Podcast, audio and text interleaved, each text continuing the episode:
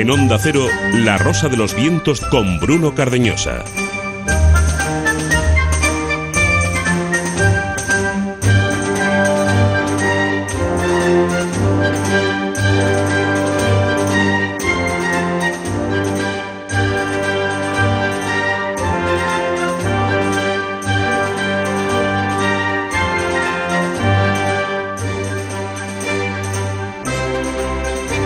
Asistimos en las últimas semanas y en los últimos meses a una serie de discursos cuyo contenido es muy injusto para el común de los ciudadanos, como si se nos quisiera culpabilizar de algo. Y poco a poco esas ideas se interiorizan asimilándolas eh, como verdad absoluta. A menudo escuchamos repetir a unos y otros eh, que la crisis eh, pone sobre la mesa el hecho de que hemos vivido por encima de nuestras posibilidades.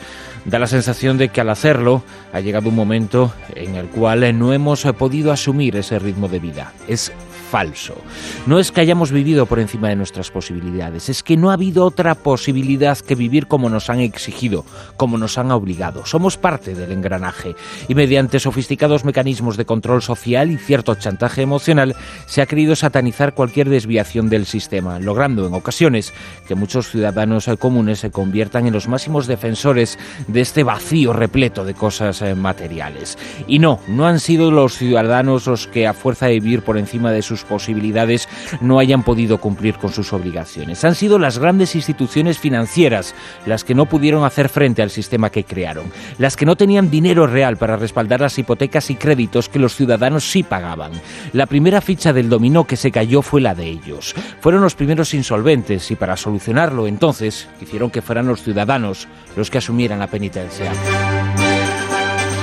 Y encima, por si fuera poco, se habla una y otra vez de la necesidad de mejorar la productividad laboral en España y se escuchan discursos y reflexiones que hablan y teorizan sobre una presunta y endémica poca productividad en nuestro país que habría contribuido a agravar la crisis. Eh, que no es lo mismo que decir que el ciudadano de a pie, que es lo mismo que decir que el ciudadano de a pie no trabaja lo suficiente, que rinde poco, que no cumple con sus obligaciones. Y eso es tremendamente injusto y muy falso, casi un insulto. Ahora que se utiliza el lenguaje de forma perversa para pedir un mercado laboral flexible. Los hombres y mujeres en de a pie son los que deberían ser inflexibles a la hora de no asumir culpas ajenas, aunque paguen la penitencia, pero esta es una penitencia sin culpa, como tantas y tantas penitencias a lo largo de la historia. Ojalá que al menos esta vez no escriban otros qué fue lo que pasó. Bienvenidos, vamos a intentar desconectar durante tres horas de este mundo tan complejo que nos llena de tranquilidad. Y os pedimos que lo hagáis en la sintonía de Onda Cero, conectando con la sintonía de Onda Cero, con la rosa de los vientos que ahora comienza. Saludos de Bruno Cardeñosa. En nombre de todo el equipo que hace posible este programa, José Fonda al frente de la parte técnica, Martín Espósito en la redacción, Silvia Casasola en la dirección. Vamos con nuestro sumario. En unos minutos estamos con materia reservada 2.0. Los efectos de la prisión de Guantánamo siguen llegando a España. También junto a Fernando Rueda hablamos de una reunión de espías que se ha producido hace muy poco en Madrid para hablar sobre la situación en Europa. Después llegará el monográfico, hablaremos de un inventor alemán muy particular, siempre trabajó para los malos, cambió de bando, pero siempre en la dirección siniestra. Se trataba de Malfred von Arden. De él hablamos junto a Carlos Canales y Jesús Callejo. La información científica en azul y verde se centra en la identificación de varios genes que podrían intervenir en el desarrollo del Alzheimer. Y atención al Flash Zona Cero, porque esta semana el Papa ha reinterpretado el tercer secreto de Fátima, que durante tantos y tantos años eh, se mantuvo en secreto. Los enemigos íntimos de Juan Antonio Cebrián nos presentan los roces, algo más que roces, entre Yusipov y un personaje mítico Rasputín. Junto a Josep Guijarro viajaremos en los 32 rumbos a China, a Beijing, a Pekín, y escuchamos uno de vuestros relatos esta noche, el titulado El viajero. Abrimos también la biblioteca junto a Laura Falcolara. Nos habla de los eh, sistemas de adivinación del pueblo gitano y en concreto del particular tarot que desarrolló este pueblo.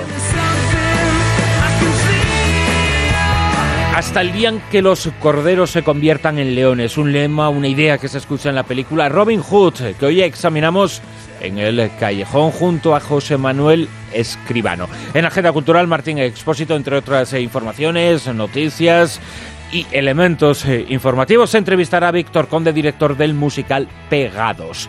Os eh, recordamos nuestra dirección de correo electrónico rosa.vientos arroba onda rosa.vientos arroba onda cero punto es. Y atención, ahora mismo os lo contamos, porque la encuesta de esta noche es singular, especial. Vamos con ella.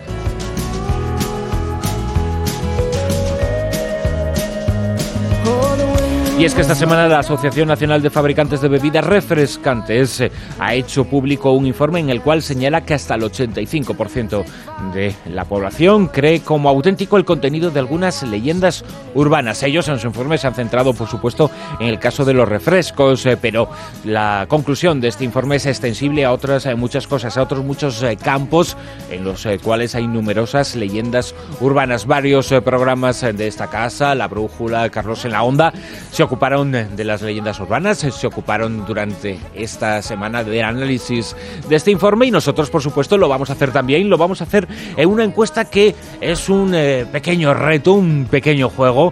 No tiene más eh, pretensión, no se trata de un examen, sino, bueno, pues eh, de un ejercicio que os proponemos. Silvia Casasola, buenas noches. Buenas noches. ¿Tú crees que no es un examen? No, en absoluto. Y no, no quiero que se, que se tome como eso, sino como un juego porque la realidad, lo que dice este informe es que la práctica totalidad cree en este momento, la práctica totalidad de ciudadanos cree en alguna leyenda urbana, en que el contenido de alguna de esas leyendas eh, urbanas es verídico, pero que a lo largo de nuestra vida, todos sin excepción, creemos en algunas leyendas urbanas y las damos por verídicas, así que las eh, primeras eh, víctimas somos nosotros. Pues sí, incluso muchos oyentes en su momentos pues las han puesto en práctica y dicen que sí, que alguna de las leyendas urbanas que es verdad, así que eh, puede haber cualquier tipo de comentario. Pero bueno, vayamos al tema. En la encuesta la, la pregunta que os proponemos es que elijáis entre las 10 afirmaciones que hemos colgado en la web de onda ondacero.es y tenéis que adivinar o elegir cuál no es una leyenda urbana.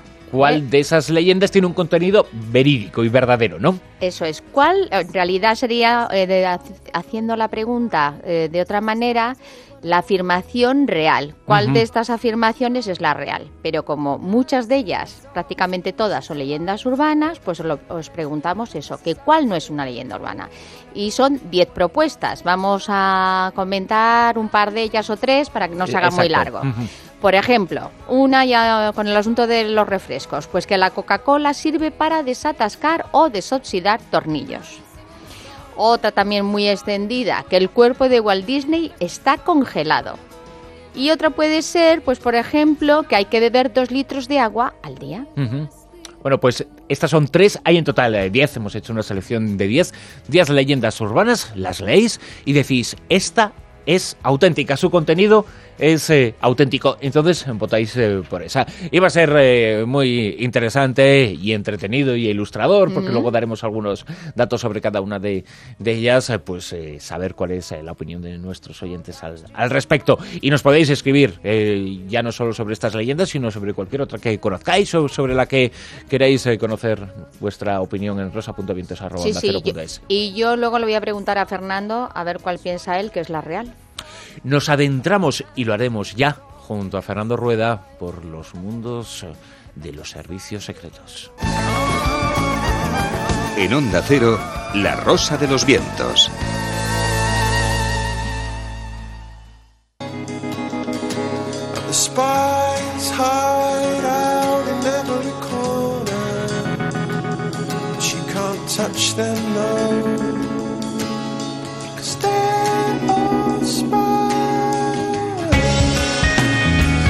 Materia reservada 2.0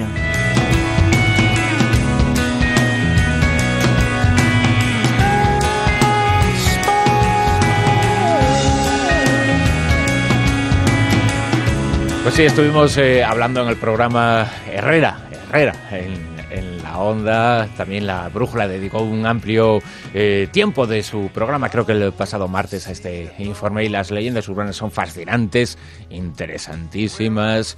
Bueno, no deja de ser información. A veces la información se utiliza eh, con determinados intereses, aunque no sea verídica. ¿Cuánto saben de eso, verdad? Buenas noches, Fernando Rueda. Hola, los buenas servicios de noches. inteligencia. Muchísimo. Y la, y la Rosa de los Vientos en su historia ha tenido eh, algunas leyendas que yo nunca he co- podido confirmar. Por ejemplo, si Carlos Canales realmente existe o es un producto de, de Internet. ¿no? Es decir, esa era una, era una leyenda que yo no sé si... porque- yo nunca he llegado a, a verle... A conocerlo, ¿no? A conocerle y tal. Luego otra leyenda era de... eh, de que si yo realmente me tomo dos vasos de whisky a- en cada, en cada programa, ¿no? Ujú.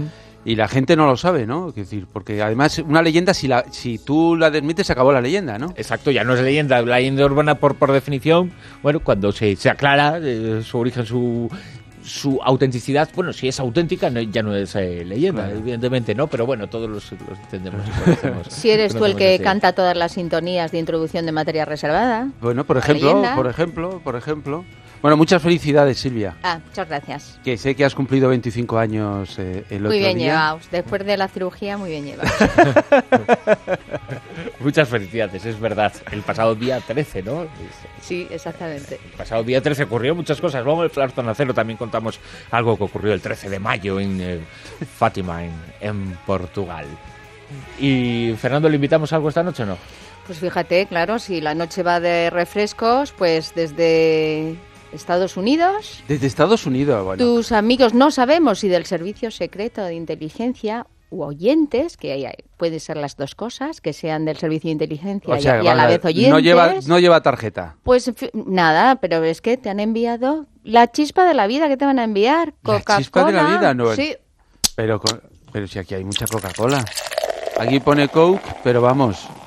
Será igual, ¿no? esta es especial, es Venga, to- edición tomaros especial algo, para anda. ti. No me la eches todo a mí, échale un poco a... a- No, yo aquí. no, que luego me da... Sí, que tenemos que- No, al final, al final. Que si no, fíjate, según estoy hablando, me viene... Y no puede ser el reflujo. ¿Y a Bruno por qué le ponen un whisky a mí una Coca-Cola? Bueno, uy, qué, qué pedazos de hielo más enormes han Si quieres, también te echamos aquí un poquito. Bueno, un hielecito, por favor. Ah, no, dos, que se me ha salido. Bueno, a vuestra salud. ¿Tú has usado alguna vez la Coca-Cola para desatascar o desoxidar, Fernando? ¿A qué viene ese comentario ahora? Porque es una leyenda, es que no yo sé estaba si disfrutando de la Coca-Cola. ya sabéis que es capaz de desintegrar un filete de carne. Imagínate lo que hará en el estómago. Bueno, no te quiero contar. ¿Eso es verdad? Sí. No me digáis. No, hombre. Bueno, no, no vamos a desvelar nada. Y para asar cordero creo que está estupenda. ¿La Coca-Cola? Bueno, ya no quiere más. madre mía. ¿Hay whisky? Luego, eso después. Bueno, pues nada, me quedo con la Coke esta. Fernando, ha llegado el segundo de los presos sin encargo, sin eh, culpa, eh, sin eh, juicio que lo haya demostrado, de los eh, presos que se encontraban en la prisión de Guantánamo. Ha llegado a España. El acuerdo es eh, por cinco, todavía quedan eh, tres por llegar. Bueno, el, el acuerdo mm, es por lo que quiera Zapatero y, y Obama, ¿no? Porque inicialmente se dijo uno, luego se dijo dos y ahora se dicen cinco. El problema es que el asunto está siendo bastante más complicado, bastante más grave de lo que eh, nos podíamos imaginar cuando te acuerdas que celebramos aquí la promesa de, de Obama de que iba a cerrar Guantánamo y que iba a cerrar Guantánamo, ya, la- ya tenía que estar cerrado, por cierto. Sí, hace, hace un poquito. ¿eh? Hace un poquito, porque decía que a final del año pasado, que, Que ya vamos camino de los dos años, de, de- bueno, año y medio, año y medio Sí. de, de gobierno de Obama. Pero eh, decía que acababa el año y que ya lo iba a tener. En un primer momento dijo eso y luego no. Eh, el problema eh, que, que eh, está teniendo... Bueno, primero está pagando lo que, la era Bush. Es decir, que, que esto hay que decir, no es problema de, de, de Obama, o al menos Obama no lo ha, no lo ha creado. Eh, Obama tenía un plan, ese plan era muy simple.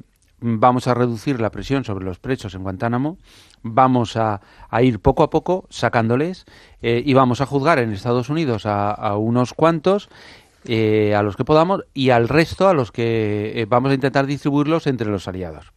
Pero claro, ha sido todo fantástico porque claro, se ha encontrado con que el propio Congreso de Estados Unidos, sea una parte al menos importante de ella, se opone radicalmente a que los presos de Guantánamo mm, estén en, en, Estados Unidos. Porque claro, han creado tanto terror con Al Qaeda en Estados Unidos que no hay senador que admita que en su estado le, le coloquen un, eh, antiguo preso Guantánamo. Es como, como en Estados Unidos con todo el tema de los violadores o todo el tema de los pederastas, que los identifican, que los controlan y tal. Bueno, la gente no quiere, no quiere un solo preso. Eh, ese ha sido un primer problema. El siguiente problema es que eh, España decía, bueno, yo podemos tener un par de ellos, está bien, ¿no? Los controlamos. De hecho, el, los dos presos en realidad nunca no, no, sabemos ni dónde viven ni, ni deberíamos saber cómo se llaman. Es decir, que sabemos que hay uno que se llama Walid Ibrahim Abu Yassi porque su propia familia es palestina, palestino y su propia eh, familia lo ha contado. Yo creo que además lo han contado por un motivo de seguridad nuestro hijo ha estado ocho años encerrado, tiene 30, ocho años encerrado en Guantánamo, al menos que se sepa su nombre para que no vuelva a desaparecer. Claro. Es decir, que, que tanto secreto y la familia la que lo dice. Bueno, ahora tenemos otro, otro yemení. El problema es que qué es lo que ha hecho eh, en este eh, asunto países como Alemania o como, o como Francia. Eh, Francia tiene uno, es decir, España ya tiene dos y ha prometido llegar hasta cinco, y Francia tiene uno. ¿Por qué? Pues porque no quieren tener problemas, pero más aún es el problema de, de esa política llamada Merkel en Alemania que no tiene ni uno solo y que no se anima y que no, y que no se animan porque la gente no quiere tener presos de, de Guantánamo. Y frente a eso, ¿qué es lo que ha hecho Zapatero? Dar un paso al frente y decir, bueno, cinco, cinco. ¿Y, y, y, esto para qué le está sirviendo a Obama? Pues le está sirviendo a Obama porque como nadie quiere eh, quedarse, está tratando de que se animen eh, los, grandes aliados porque tiene un grave problema. Ha disminuido los presos de Guantánamo, pero le quedan ciento setenta y tantos. Y el problema es que le quedan los peores. Bueno, lo, pero ¿y los peores en qué sentido? Porque todos ellos son inocentes. No, no, no, no todos eh, son inocentes. acuérdate, eh, eh, vamos a ver, una cosa es que no se nuestro, juzgar. nuestro tipo de, legislación. No, porque hay algunos, es decir, hay, unos a los cuales no se les juzga y por lo tanto los dos que tenemos en España, claro. claro, es decir, y además, no, no solamente son inocentes, es que han sido detenidos injustamente. Claro. En cualquier país del mundo, ocho años como, como el palestino que tenemos, requeriría una indemnización como poco. El problema es que hay algunos a los que se considera que hay pruebas eh, suficientes para juzgarlos. Se considera. Es decir, ya estamos hablando de otros que no. Entonces, esos son mucho más complicados. Pues claro, esos no si tú si Estados Unidos quiere juzgarle, los tiene que juzgar primero. Y no los puede mandar a, España o no los puede mandar a cualquier otro sitio. Pero los acuerdos, eh, como, como en el caso del español, implica a aquellos eh, presos de Guantánamo, que no son efectivamente los 170 eh, y pico, sino un porcentaje muy, muy importante, sobre los que no hay ni siquiera indicios para que se vaya ah, no, no, a un claro. juicio. Claro. No, no, es que, vamos a ver, es que cuando vas a, un juicio ya no, hay, ya no puede haber indicios. Claro. es decir, cuando les detuvieron, supuestamente tenían que haber indicios. Y lo que no puede, y los han tenido a, este preso ocho años y, sin cargo, sin, iniciar un proceso judicial, ¿no? Es decir, tú puedes tener, cuando tienes suficientes datos y pistas que acusan y decir, bueno, pero yo le puedo tener en prisión provisional, que es lo que hay en España. Y aún así, eh, aunque tengas, eh, digamos, eh, pruebas, datos que, apuntan, no lo puedes tener en la cárcel más de, creo que son dos años, si no me equivoco, ¿no? Es, bueno, eso es una cosa excepcional, ¿no? No, no, el problema de estos es que no ha habido pruebas, pero han ido soltando a los que han sido más fácilmente colocables, ¿no? Pues claro, el problema luego es otro distinto, que todavía no queda resuelto si alguno de los presos que viene a España aún que haya llegado a un acuerdo, que yo no sé eh, a qué acuerdo llegan, que yo creo que podrían ser ilegales, si decide poner una denuncia, por ejemplo, en la Audiencia Nacional. Claro. Y, y, denuncia a Estados Unidos por detención ilegal, por ejemplo. Y por tortura que habrá sufrido. y Bueno, ahí ya ni te cuento, claro, Y entonces el problema ahí se suscitará. Por mucho que antes de venir haya firmado un acuerdo con, eh, con Estados Unidos que a cambio de la libertad no puede denunciarles, por ejemplo, que estoy seguro que, bueno, si no, pues, eh, pero vamos, no me cabe ninguna duda que han hecho, bueno, ese acuerdo puede no tener ninguna validez jurídica, ¿no? Claro, e incluso hablando de, validez jurídica, no sé, eh, os supongo que está muy cogido por, eh, por, los pelos, ¿no? La validez jurídica del hecho de que estos presos de Guantánamo que vienen a España, que no han sido juzgados, que por lo tanto no han sido condenados y que sin una condena, evidentemente, son hasta el momento inocentes y, y lo seguirán siendo mientras no haya un juicio contra ellos, no pueden salir eh, del país. Es decir, tienen una libertad eh, de movimientos eh, limitada que tampoco parece muy ajustable a derecho, ¿no? No, sin ninguna duda. No hay, no hay una, una. Al no haber una condena y una, sentencia y no tiene, no tiene. Desde ni siquiera unas medidas preventivas contra ellos en nuestro país, ¿no? Y, el problema es qué haría si un juez, si uno de estos acude a un, a un juez y, y, lo dice, y dice, por ejemplo, eh, yo me quiero ir a, mi país. Es decir, ¿qué hace? ¿Qué hace el juez, no? Porque en virtud de que mm, eh, le retiene eh, España. Claro, él ah, posiblemente no quiera volver a, lo mejor a determinados países, algún caso, por ejemplo, el yemení, yo no sé, vamos, no quieren volver a su país porque podrían ser torturados y tal, pero una vez que está en España, pues podría tener, eh, ¿por qué el palestino no puede volver a, a, su suelo, a su, a su tierra? Y si no hay, si nadie le ha formulado un, un ¿por qué la policía española tiene que dedicar eh, una, bueno, lo tiene que dedicar porque es un acuerdo del gobierno, pero porque tiene que dedicar agentes a controlar eh, tanto al yemení como a, al palestino, ¿no? Supongo que ambos tienen permanentemente eh, tras sus eh, huellas y tras sus pasos a un agente, a un espía. ¿no? Claro, no, no. Yo creo que además deben estar controlados oficialmente por, por la policía. Esta formará parte de los acuerdos. claro, claro. Es decir, que no les puedes dejar porque si no mm, podrían desaparecer, podrían acudir a, a, que es lo que yo haría que fuera ellos. Es decir, si yo fuera ellos, yo me buscaría un periodista, contaría, quiero decir, no sé, cada uno en la circunstancia en la que está, ¿no? Entonces, pues les tienes que, tienes que evitar que hablen, tienes que evitar que cuenten.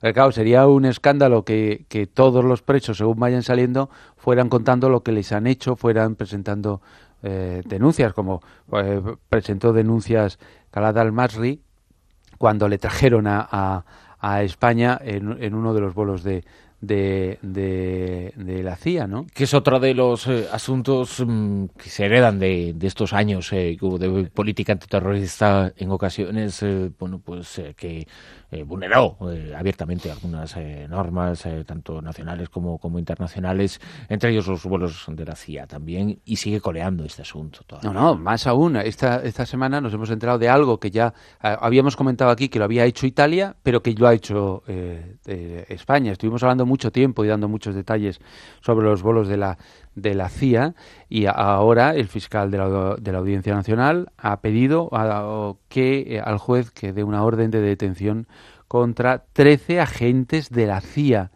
España persiguiendo a agentes de la CIA, Italia persiguiendo a, agentes de la CIA.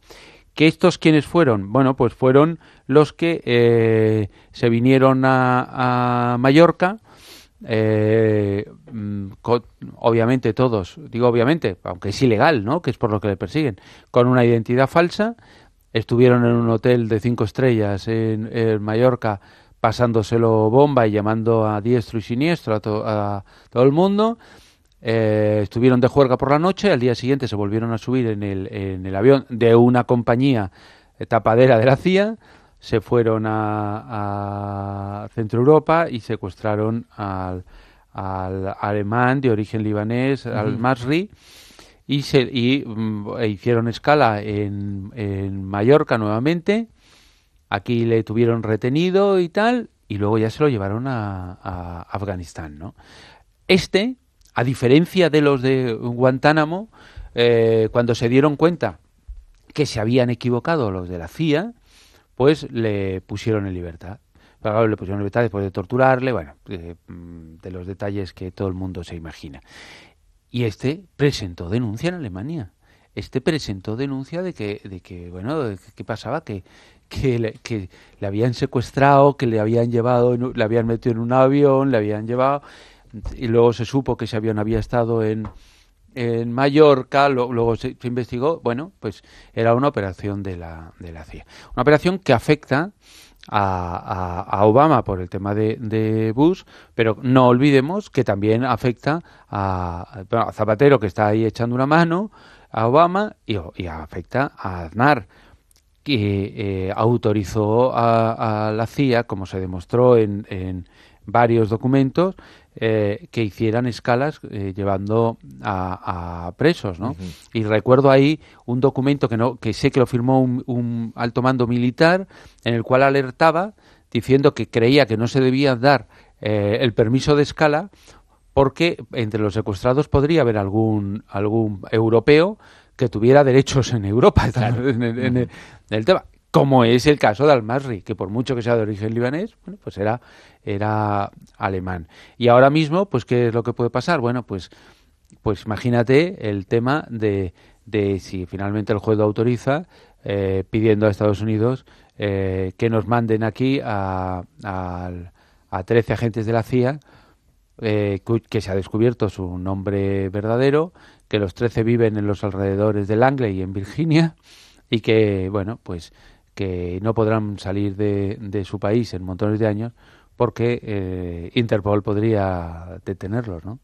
Reunión muy cerca de Madrid en el que la de Henares, eh, el espionaje, Europa y la seguridad eh, como elementos centrales. Efectivamente, el director del CNI, Félix Sanz, anunció hace unas semanas, el día 29, del, mes pasado en una reunión que, que se iba, no pude evitar de contar que iba a, presidir una reunión con de servicios secretos de toda Europa a raíz de la presidencia española. Es decir, que también hay reuniones de los servicios de inteligencia para este asunto. Y el otro día eh, Miguel González contaba algunos de esos eh, eh, detalles.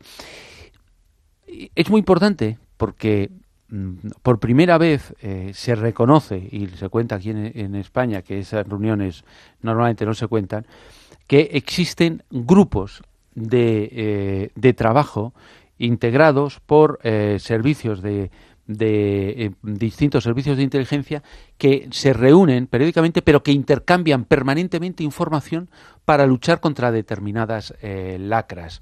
Hay grupos que luchan, con, por ejemplo, contra el blanqueo de dinero y por lo tanto se unen eh, dicen a nosotros nos interesa este tema y trabajan coordinadamente. Es como tienen permanentemente encendido un fax simbólico, ahora ya será internet, en, al cual se mandan la información y la lucha. Bueno, el que, el que se reunió en España es un grupo que se creó a raíz de los atentados del 11M, por lo tanto es un grupo de terrorismo eh, yihadista exclusivamente eh, eh, europeo y que persigue precisamente hacer frente a la, a la amenaza islamista. Mm, se reunieron en Alcalá de Henares, en el parador de, de Alcalá, y allí fueron, bueno, pues eh, los representantes de todos los servicios que nos podamos eh, europeos, es decir, desde el MI5, es inteligencia interior, no hay que eh, acordarse porque hay países, hay muchos países que tienen dos servicios, como el Inglaterra tiene el MI5 que es el interior y el MI6 que es el Bueno, el MI5, vino también el, el BFV alemán, no la BND, que es el exterior, la Dirección Central de Inteligencia Interior eh, francesa. Y aquí estuvieron tratando de discutir qué medidas adoptar contra el terrorismo islamista. Y alguien ha, deducido, ha, pensado, sobre todo porque el otro día también hubo una presentación de un libro de Antonio Díaz que se llama, sobre el, la posibilidad de, tener un servicio secreto europeo y es muy curioso porque eh, la gente dice, hombre, vamos caminando hacia una Europa unida, tendremos un servicio. Eh, la sensación de todos los que participaron en esa reunión no de ahora, sino de hace tiempo, es que no habrá en ningún, en montones de años, un servicio secreto europeo. Que cada uno de los servicios allí presentes puede acceder a, a intercambiar algo de información. ¿Por qué? Porque das y recibes. Pero que lo último que cederán como competencia a la Unión Europea, lo último de lo último, si es que alguna vez lo ceden, en, soberanía será la de los, servicios secretos. Por lo tanto, que nadie se haga ilusión de que porque se hayan reunido todos los servicios, se hayan reunido en Alcalá de Henares, hayan hecho todas estas cosas, que eh, tendremos un servicio secreto europeo. Porque eh, en montones de años Podrán crear gabinetes, podrán crear cosas, pero el Servicio Secreto Europeo será de cada país. Asombrosa época, sin duda, la de la Guerra Fría. Y en ese momento, en ese contexto histórico, nos eh, situamos para afrontar esta noche la Guerra de los Espías.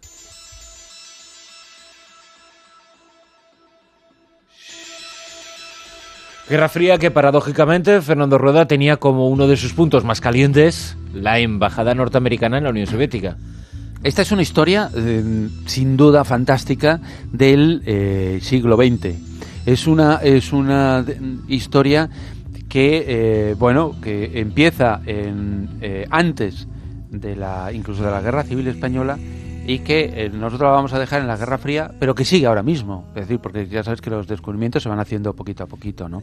Es una historia de cómo eh, una eh, embajada en un país extranjero es permanentemente boicoteada, es permanentemente espiada, porque ese es el, objetivo, saber la información que tienen los otros países y sobre todo la que utilizan cuando están en tu país.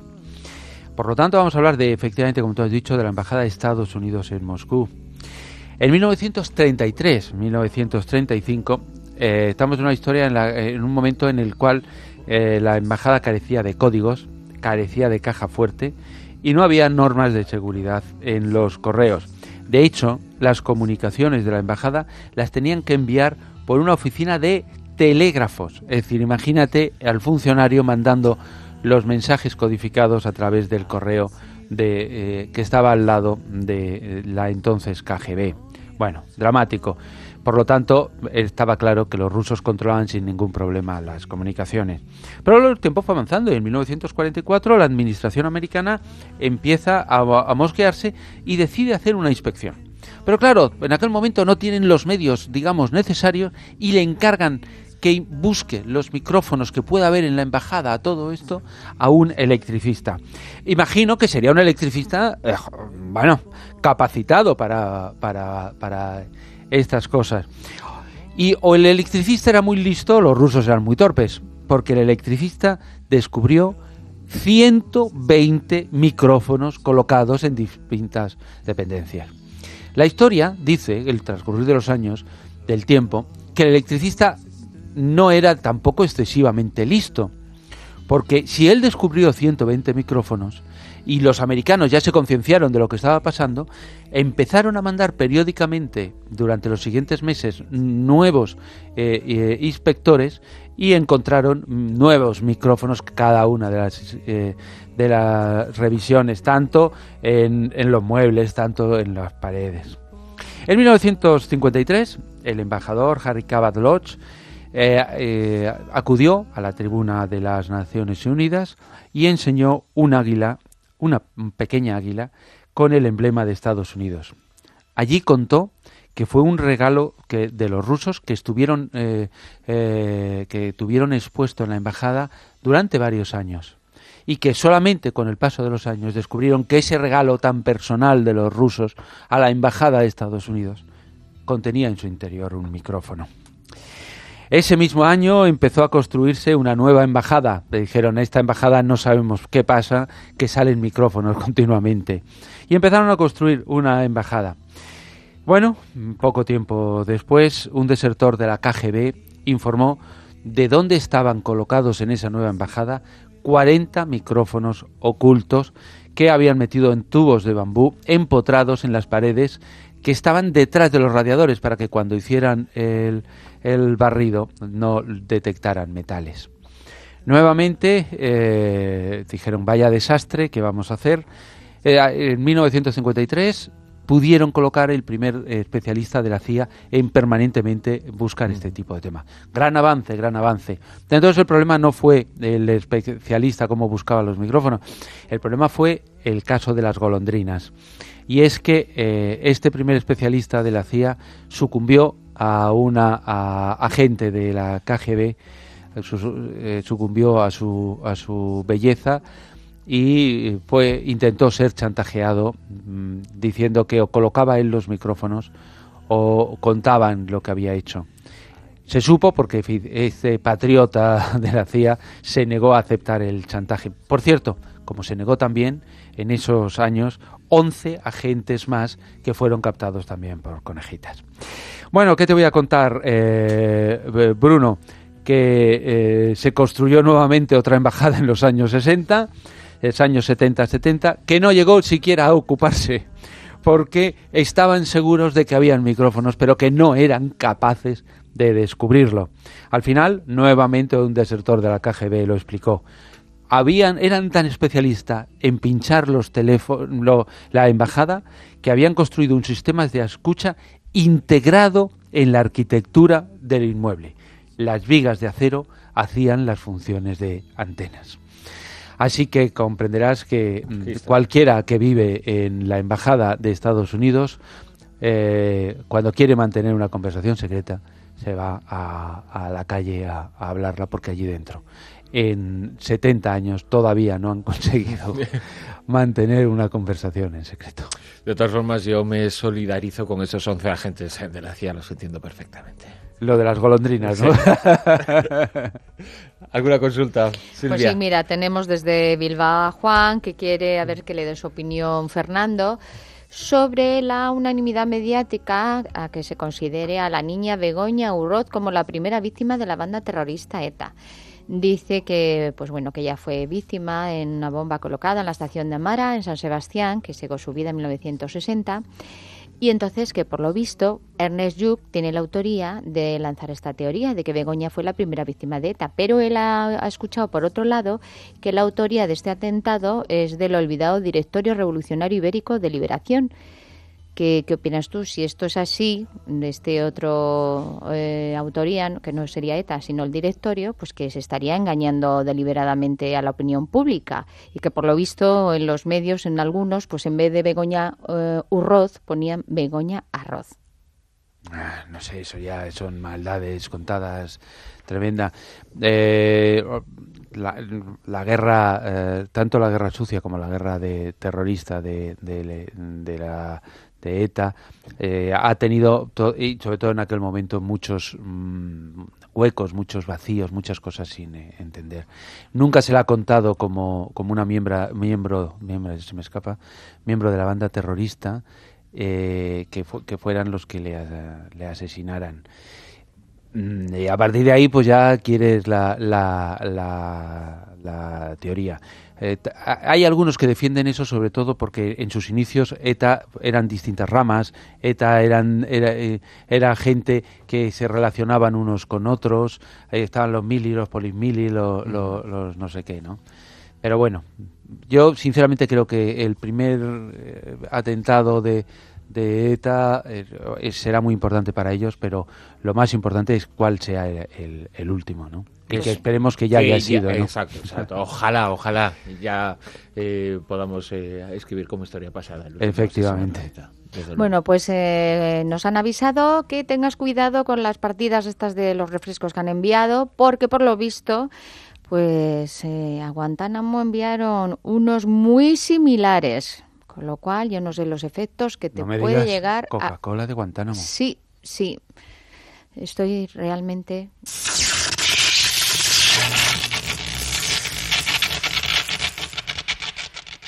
Yo creo que es mejor que hagas un lavado de estómago o algo. Adiós. Hasta la próxima semana. hasta, mañana, quiero decir. Hasta mañana. Hasta mañana, Fernando. La rosa de los vientos en onda cero.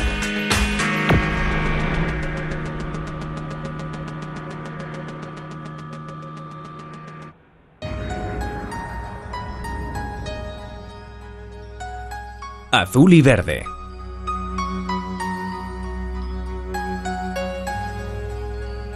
Martín Espósito, muy buenas noches. Hola, muy buenas noches. Martín Espósito, Información Azul y Verde, nos habla de la lucha contra enfermedades, eh, contra enfermedades que afectan a millones de niños y también de la lucha científica para identificar a los responsables de uno de los males más importantes de nuestro tiempo, el Alzheimer. así es, esta noche traemos a este espacio Azul y Verde dos investigaciones cuyo objeto de estudio es eh, nuestra salud.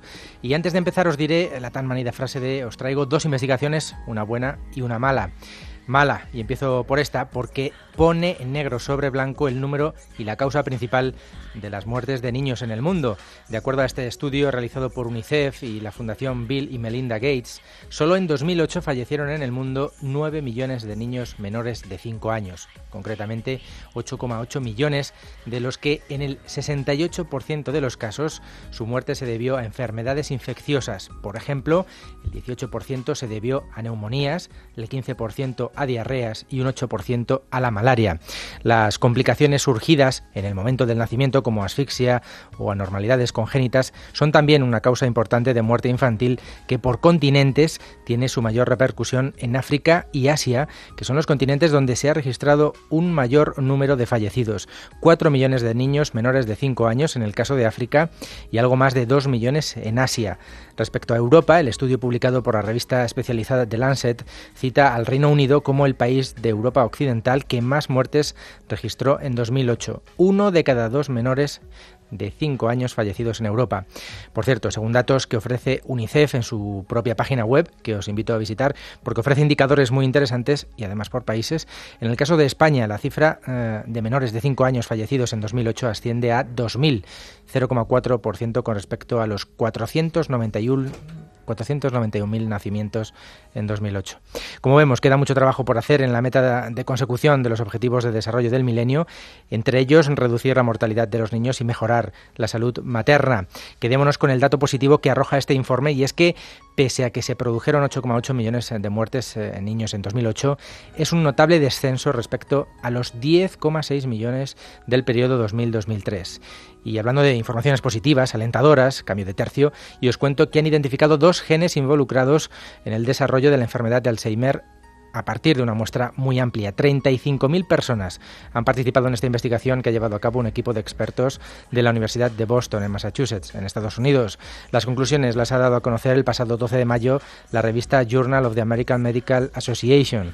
Hasta ahora se sabía que solo un gen la apolipoproteína E incrementaba el riesgo de padecer la enfermedad de Alzheimer de tipo común. Sin embargo, tal y como explica en el artículo el profesor Sudha Sesadri, uno de los responsables de la investigación, la identificación debería desembocar en nuevas maneras de retrasar o impedir la enfermedad y tal vez tratarla. Eso sí, no de manera inmediata. Sesadri habla de al menos una decena de años. Según Greg McCall, eh, director del Centro de la Enfermedad de Alzheimer de la Universidad de California en Los Ángeles, si este hallazgo se confirma en otros estudios, podríamos, eh, podríamos estar ante una información sobre el proceso neurodegenerativo con que con suerte podríamos concluir en medicamentos que lo detengan. Por lo que por lo, por lo que estamos viendo parece que la comunidad científica tiene muchas esperanzas, Bruno. Ojalá, ojalá se confirmen esas esperanzas. Gracias, Martín. Seguimos. En Onda Cero, La Rosa de los Vientos. Los 32 rumbos. Como siempre, con el director de la revista Rutas del Mundo, que como siempre está de viaje. Josep Guijarro, muy buenas noches. Muy buenas noches, Bruno. Josep, las semanas anteriores a esta estuvimos hablando de tu viaje a Corea del Norte, pero claro, antes y después de ese viaje tuviste que tocar aunque ahora estás en tierras canarias y nos lo contarás en eh, venideras eh, jornadas y venideras eh, conversaciones, pero antes y después de ese viaje a Corea del Norte hubo que estar, porque desde allí partía, en la capital china, en la antiguamente llamada Pekín, ahora Beijing. Dicen que solo tiene 18 millones de habitantes, pero creo que no se lo creen ellos, ¿verdad?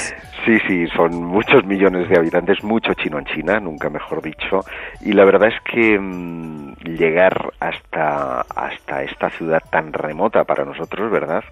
Eh, fue algo mm, maravilloso, maravilloso porque el color, los sabores, la vida que se respira en las calles de, de Beijing son una amalgama de tradición, de modernidad, de superstición y simbología. O sea, podría generar muchos binomios y todos ellos yin-yang eh, eh, hablando de, de, Pekín, pero es que es rigurosamente cierto. Puedes encontrarte eh, edificios con paneles publicitarios eh, que son gigantescos televisores eh, que reproducen anuncios en movimiento y en el piso inferior de ese mismo edificio que sostiene el panel encontrar un restaurante súper tradicional con, con cocina eh, de elementos súper exóticos y con gente que apenas domina otro idioma que no sea el chino mandarín. Y esas, esas cosas,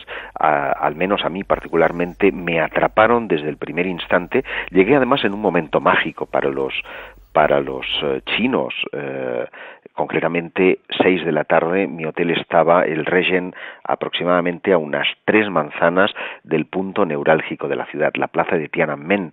Y a las seis de la tarde se produce un, un elemento que es eh, un reclamo turístico, yo creo que, que para, para todos, ¿no? Es la bajada de bandera.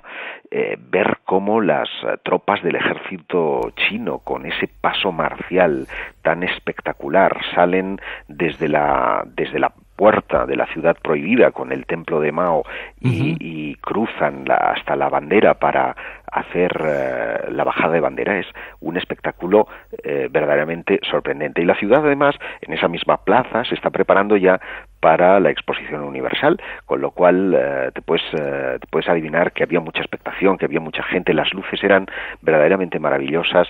En, a pocos minutos después de la bajada de bandera se ilumina el palacio y es algo que llama poderosísimamente la atención. Una de las cosas que, que igual no percibimos, porque China es un planeta dentro de, del planeta Tierra. Indiscutiblemente estamos hablando del país más poblado del mundo, pero también del que existen todos los climas, existen todas las características eh, geográficas, eh, todas las situaciones eh, sociales. Pero Pekín, como esa ciudad que nos presenta, es llena de contrastes, en donde se encuentra lo más avanzado, el índice de desarrollo humano de, de la ciudad de Pekín es muy elevado, enormemente elevado, y sin embargo el de la población china de las zonas rurales, bueno, pues eh, a veces casi roza la, la Edad Media. Pero sí, fíjate, déjame contarte una anécdota al respecto, porque la gente de provincias que viene hasta, hasta Pekín come de forma muy particular. Eh, ellos se van a una calle mm, en el que vas a encontrar muy pocos occidentales, por lo tanto eh, pido que anoten los uh, empedernidos viajeros de la Rosa de los Vientos esta anécdota, que se llama la calle de las comidas, donde, donde la gente de provincias va a comer desde gusanos de seda, desde caballitos de mar, desde escorpiones, desde después fideos y otros elementos también más conocidos y más digestivos, ¿no?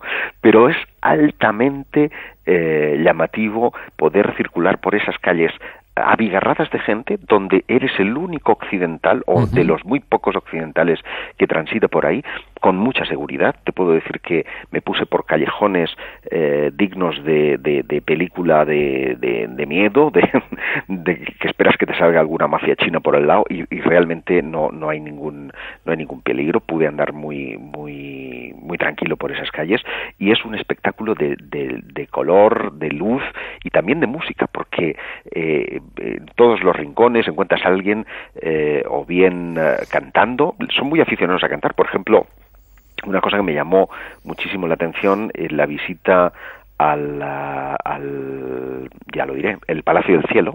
Eh, hay unos jardines a la salida del Palacio del Cielo que se llenan de eh, personas ya mayores que no trabajan, unos cantan, los otros juegan al backgammon o al o al mahjong, este jueguecito de simbolitos que uno va haciendo castillitos, ¿verdad? Con ello y tiene que ir sacando piezas eh, que son que son iguales o, un particular juego de balón o de, de, pelota, porque en realidad es un, una especie de calcetín de arena con plumas eh, al que todos patean y no puede tocar el suelo y es mm, de verdad tradición con modernidad, lo, que te decía al principio, que choca de una manera asombrosa. Por cierto que los chinos, además, eh, te decía que eran supersticiosos y son simbólicos, ya que cito el Palacio del Cielo. El Palacio del Cielo juega con la numerología de una forma extraordinaria. Es, es eh, algo digno de, de, ver porque los números básicos eh, para, para, jugar eh, con el templo del cielo son el 3 y el 9.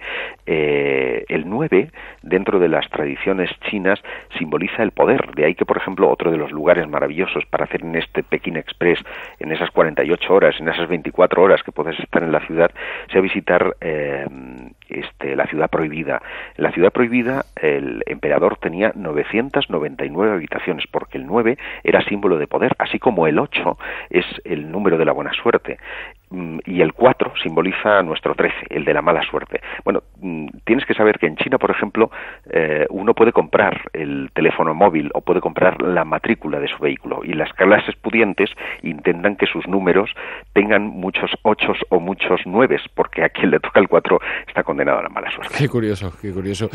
China organizó hace un par de años las Olimpiadas, eh, las Olimpiadas de Pekín, eh, recordadas como una de las mejores, ¿no? quizá con el permiso de de Barcelona fueron espectaculares, en donde toda la población estuvo involucrada y en contra de lo que se dice, no, no a la fuerza por el régimen, sino porque existe en eh, China, entre los eh, chinos, una gran ilusión por esa salida al exterior y por ese acercamiento a los eh, sistemas de vida occidentales. se percibe y lo percibiste en este viaje, esa fascinación por el mundo occidental y porque ellos vivan como, como vivimos nosotros. Definitivamente. Pero ya que mencionas lo de los Juegos Olímpicos, me, me, llamó muchísimo la atención eh, cómo el cubo o como el nido, el estadio eh, olímpico y, el Palacio de Deportes, respectivamente, de esos Juegos Olímpicos, están hoy día, eh, vamos, mm, en desuso, no, abandonados prácticamente, sí. Solo van los chinos que, como bien dices, tienen muchas ganas, o sea, están disfrutando su ingreso controlado al, capital, ¿no? Eh, a los modos de vida occidental. Incluso en los jóvenes, los peinados, las modas, tratan de copiar justamente el estilo, el estilo de moda occidental, eh, algo que les cuesta porque, como te digo, están muy aferrados a la tradición. Pero me sabe mal, efectivamente, que esas dos zonas, que son además maravillosas estéticamente hablando, estén solo para la visita de los chinos y para algún que otro occidental que se acerca como curioso a, conocer los escenarios de esos Juegos eh, Olímpicos. De momento están ahí, sin, sin servicio alguno, unos equipamientos verdaderamente lujosos. Justo enfrente, es curioso, está uno de los hoteles más grandes. Hoteles, bueno, eh, la palabra hotel no es tampoco la más adecuada porque es un edificio polivalente en el que hay casinos en el que hay centros comerciales y un hotel de no sé cuántas miles de habitaciones que tiene forma de dragón. Volvemos de nuevo a la, a la tradición y, verdaderamente la tiene. Si uno, si uno se para mirarla, es una obra de ingeniería con su cabeza, con su cuerpo, con su cola y con todos los elementos eh, tradicionales de ese gran dragón de cemento que constituye este, este centro comercial que te digo. Y esto ocurre también en las avenidas céntricas de, de China, donde los rascacielos emergen eh, desafiantes a la ley de la gravedad y que sin embargo puedes encontrarte en las partes más bajas eh, casitas de techo oriental eh, al más puro estilo de vida oriental y con gente con sus largos bigotes, sus largas barbas y sus ojos achinados. Algo maravilloso. Y como no, visita obligada, por supuesto, acercarse a la Gran Muralla. Bueno, queríamos hacer la conexión con la Rosa de los Vientos desde allí, porque por la diferencia horaria hubiera encajado con nuestro horario de emisión, pero no fue la nube volcánica no nos lo permitió, estábamos todavía volando. Pero en efecto, eh, tuve ocasión de convertirme en héroe Bruno, porque tienes que saber que mm, el que sube a la gran muralla, los escalones de la gran muralla, porque son escalones desiguales que mm, simbolizan eh, las dificultades que uno se encuentra en la vida, los enemigos a los que uno se enfrenta en la vida, y tal como ocurre en nuestro camino de Santiago, hay puestos de peregrinaje donde sellas de alguna manera tu, tu pasaporte a la gran ah, muralla, te conviertes en héroe. Mm, casi todos los chinos tienen que subir al menos una vez en la vida esa gran muralla para, o recorrer parte de esa gran muralla para convertirse en, en héroes. Digo parte porque estamos hablando de 6.700 kilómetros de longitud, que se dice pronto, que cruza cuatro provincias, dos regiones autónomas y se calcula que para su construcción pudieron moverse alrededor de 180 millones de metros cúbicos de tierra, ¿eh? que se dice muy muy pronto. Pero efectivamente es espectacular. Tuve la mala suerte del día eh, cuando llegué a Badalín, una espesa mm, niebla gris deslucía mucho lo que para mí era uno de los momentos más ilusionantes de, del, viaje, pero aún así la experiencia de subir la Gran Muralla, de, de ser de los pocos occidentales que llegué, eh, digamos, a, a, tres, eh, a tres de los puestos eh, de, de, control, para entendernos, pues fue una experiencia maravillosa, algo recomendable y desde luego que no deja indiferente a nadie. Y te agradecemos muchísimo que nos lo cuentes aquí, que lo cuentes a los oyentes de La Rosa de los Vientos. Josep Pijarro, muchas gracias. Gracias a vosotros, muy buenas noches. La Rosa de los Vientos, con Bruno Cardeñosa.